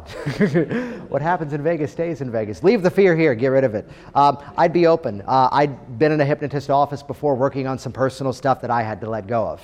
You know, I can look around to people I know in this room. We won't target them out, but people whose initial entry point into this process was, here's the experience I had as a hypnotist. You know, it's where, I mean, the podcast that came out Thursday, I released Scott's keynote last night as a bonus session. It's my camera. I had the audio, and I really enjoyed it. But the podcast Thursday that came out was based on the book Start With Why by Simon Sinek. Find Your Why was what I called it, and I credited him as the inspiration. And why did I read it? Non-guard said I should. I'm there going, it's on my shelf. So, and I hit some very vulnerable moments in that conversation. Be human. You know, it's where, as I brought my own story, hey, I used to be massively overweight. Here's the way that I changed my health. As I brought that into my story, I'm now a person they can connect with. And also, I've heard this dialogue sometimes, well, I'm overweight. I don't feel comfortable working with weight loss clients. And I've met some people, actually several are in this room, who have individually, not knowing each other and networked with each other, gone, I used to be this many 100 pounds overweight, and here's this miraculous shift I did. Which, even if it's in process, it's not the it worked or didn't work, it's that it's working. Look where I am, and this is where we're going together in this journey. Be human. That's what sells in this process. Which, rewind back, what do I talk about in my videos? Back to the old stuff, everything that I had talked about in my networking stuff. You want an amazing artistic lesson? Go on Netflix and watch the documentary Comedian by Jerry Seinfeld. Comedian by Jerry Seinfeld. You see him for a year after the TV show went off the air, going out and just workshopping material. And there's a funny moment, he's just crashing comedy clubs. He's just showing up. And I mean, it's Jerry Seinfeld. Hey, can I just go up and do 15 minutes? Yeah, go ahead. And there's a moment in the documentary where they pan the audience, and there I am. I was in the audience for one of them. And he did not do well that night. He abandoned two routines in the middle of the act. He crossed something out and went, well, that's not going in HBO. And one of the routines eventually made its way to that special, and you could see the lineage of how different it was. The networking environment was my place to kind of crash and burn, screw something up, but eventually refining that message. So I mentioned already, here's a video that was on my website that I've taken down. Why? Because I do part of the process differently now. Also, I mean, Thursday, and this isn't a pitch, Thursday I did a training called Hypnotize with Conviction. I'm looking around at the names in this room because I don't think anyone got it. Yeah, you were there. But I sold a product called Hypnotize with Conviction like 4 years ago, and I took it off the market because I don't do it that way anymore. Which, yes, it was wonderful to have all the students in the class, but it was a video shoot disguised as a live class because I'm now pouring that content back into the old thing because, again, I do it differently. So, again, the video strategy, shoot videos, tell stories. This is the mechanism, which now naturally pivots us. Yeah, Jackie? Sorry, can you use someone else's videos? Can you use someone else's videos? Yes, you absolutely can. And there's an amazing thing, again, back to BuzzFeed as a great example. Curating content positions you as the peer. Now, I'll mention something. This isn't about Work Smart Hypnosis. Work Smart Hypnosis is the training arm of what I do, chatting with lovely folks like you. I'm here specifically talking about Virginia Hypnosis. The origin story of the Work Smart Hypnosis podcast was that I was at conventions and the workshops were great, but standing at someone's table and having a conversation. Networking with people around the world. That's where I was learning some amazing lessons. And the podcasts are not tightly rehearsed interviews. They're long-form conversations. That was the format of that. So it was only by accident, like 100 sessions in, did I realize, oh, damn, that's what happened. That, I mean, by the time I started the podcast, I'd already received awards, spoken at many other conventions. And the real passion of the podcast is that that's my ongoing education. You all just happen to get to listen to it. And as long as I'm doing it in that format, as long as I'm featuring people that I think are doing really, really cool stuff out there, rather than this friend of mine has a product to plug. No, if it's people that I feel have a conversation that people need to hear, that's where the downloads are high. That's where people are listening and interacting. And I only realized years later, oh wait, that kind of positioned me as a peer of all these people, which when I launched the program, again, there were already awards, various convention presentations. But by curating content, by sharing someone else's information, giving reference, of course, hey, go to this YouTube link to watch this video. I mean, Dan Candell, he did a TED Talk and his was on hypnosis. I eventually did one myself and mine was on rapport building strategies. You know, here's something, in one of my email sequences that I have even on Virginia Hypnosis, I tell the story of Felix Baumgartner, because that's a name. Anyone remember who he was? He did the stratosphere skydive. And at the last moment, he was having fear of heights. And what did he do? He saw a hypnotist overcome that. And here's the article talking about that. So in my email sequence, here is the email with the Crystal City Rotary talk.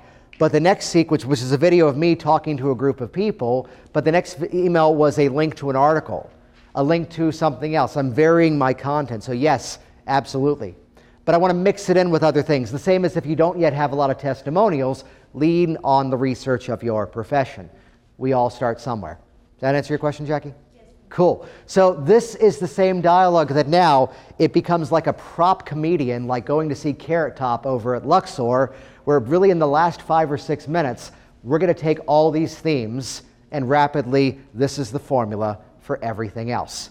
So looking at it from the perspective of Facebook marketing. Facebook marketing, which this is more talking about the organic side of things. The paid is a different dialogue. Start with value. If you're up there going, buy my stuff, buy my stuff, buy my stuff. There's a guy in the info marketing world, Gary Vaynerchuk. His books are phenomenal. I'll send the links to his books and the resources I'll send out. As he puts it, we are aggregating attention nowadays.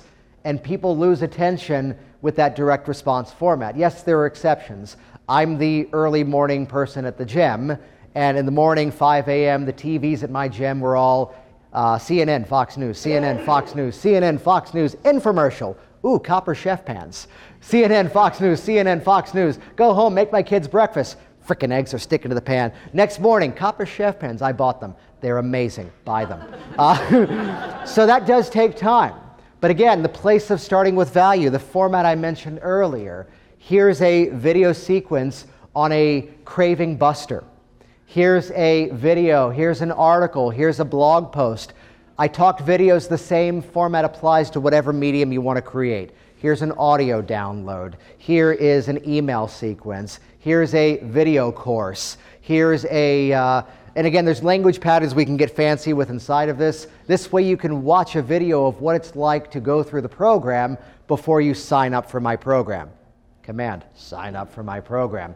This way you get to meet me before you come into my office. Ready? Not yet ready. Yes, I am selling the service, but for those people who are not yet ready, I'm providing more value by putting them on some sort of automated email sequence. That's going to get us into some technology stuff. We're in an amazing place nowadays, technology. 10 years ago, there was an argument around this platform versus that platform. And nowadays, I have a MacBook Pro laptop which directly talks to my Windows PC desktop. It doesn't matter anymore. That being said, I do have to give a polite plug. Yes, we've been talking about Scriptnosis being curated content of Hypnotist, but it's also a whole email automation system.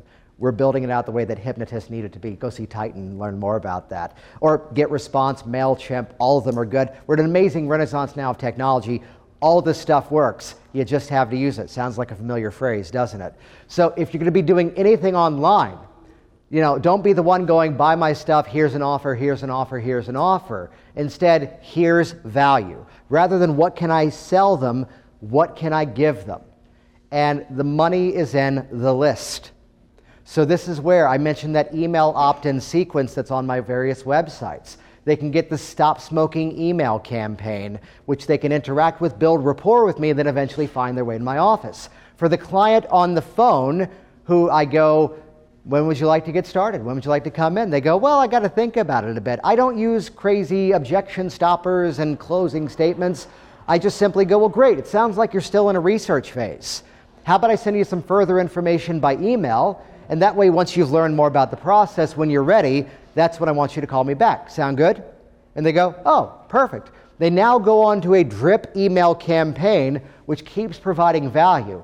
And I will tell you, my favorite client is the one who opted into some list, either at an event, as I've mentioned here, or perhaps wasn't quite ready on the phone, and now they're about to book with me. They call back years later, and in a very non-confrontational way, I can go, just to ask a curious question here, you first called me like 3 years ago, and here we are scheduling today.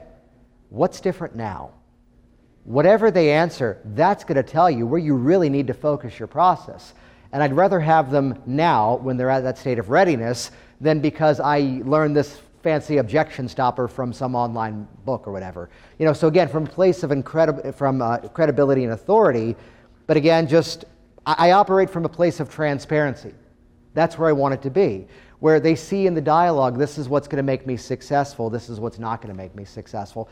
That's Facebook, that's YouTube, that's building an audience, that's building relationships. That's, again, back to the network marketing. It's back to that human-to-human connection. It's where, again, blogging, whether it's putting information out in print format. I do a podcast that goes out specifically to the hypnosis community, and there's people who do other podcasts that are not just specific to this little community. This is a funny thing, I get clients who discover my podcast, and the dialogue is always the same thing. They go, yeah, I found what you do. I listened to like one or two sessions. I'm not the audience, am I? Like, well, no, it's really a trade-specific thing. There's not any secrets to what we do, but it really is, you know, kind of a gift back to a profession that I found a lot of value and benefit from myself, and helping to change the dialogue of how we learn and how we communicate with each other. So yes, I have received clients from that other thing, but it's where Melissa Roth at one point was doing specific online programs, just doing interviews around, I believe it was fibromyalgia or IBS, two of her specialties. It doesn't matter what the platform is, it's the strategy behind it. So looking at it again as to how do I get in front of the right people? How is it I provide value? So it's where, again, who knows what the thing is going to be 15 years from now? We're talking relationships.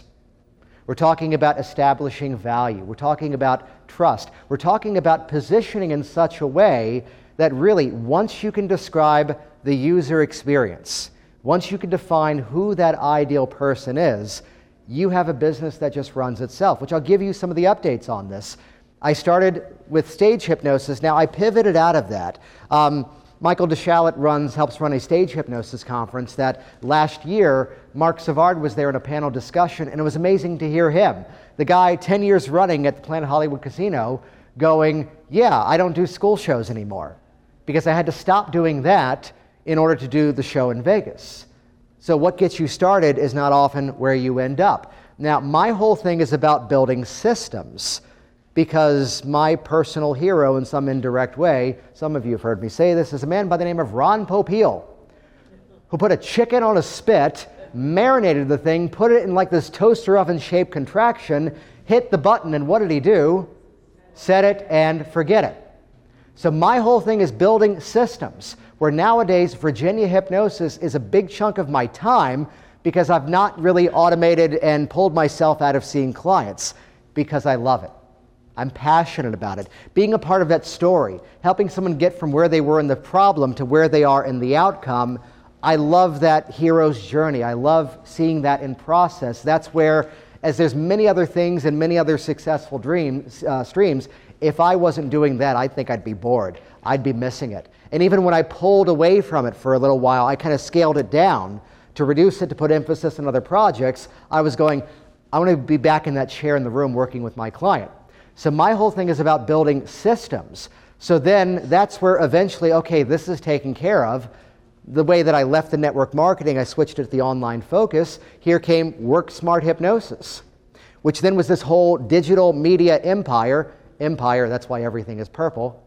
So then from there, looking at it, it's a trigger, it's an anchor. So looking at it from there, that was launched where all this was already in motion. People were scheduling themselves, and even nowadays, I'm rebuilding all of my markets. So they watch the video, they pay online, they book, they schedule, and now my phone consult, and I'm capturing this nowadays as I'm redoing it, is all about how my phone consult was the person now who is already a paying client.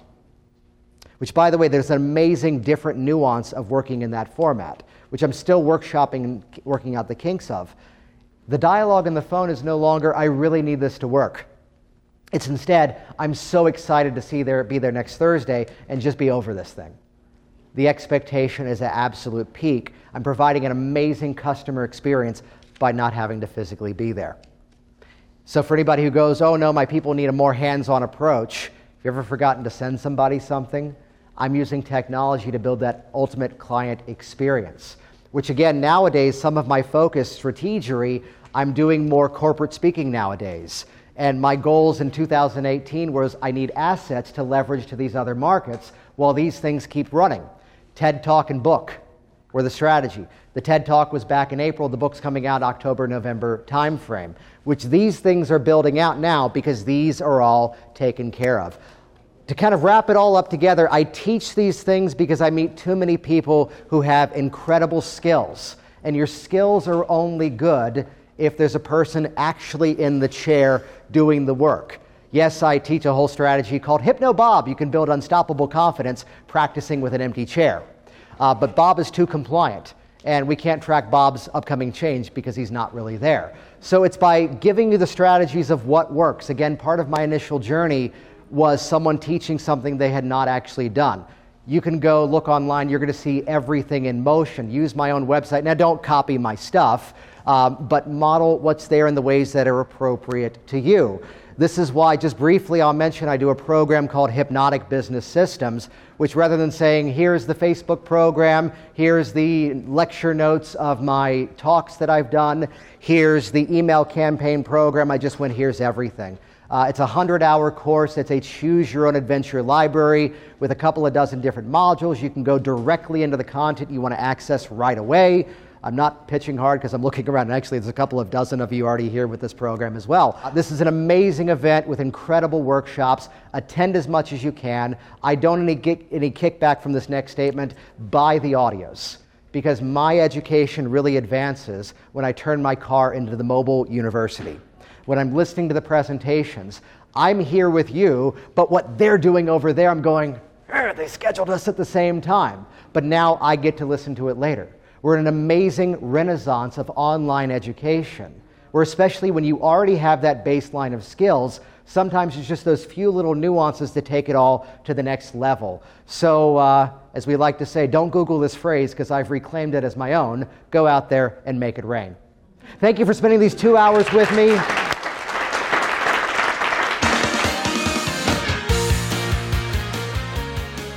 Jason Linett here once again, and as always, thank you so much for sharing this on your social media streams, for leaving your feedback online. And once again, head over to hypnoticbusinesssystems.com.